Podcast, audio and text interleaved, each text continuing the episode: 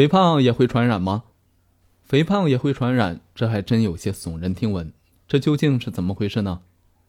有研究发现，当亲人中的某个人变得肥胖时，其他人变肥胖的几率会增加百分之四十左右。而更让人吃惊的是，当一个人的朋友变得肥胖时，这个人发生肥胖的几率会增加百分之五十七。最不可思议的是，这种影响似乎并不会因相隔两地而失去作用。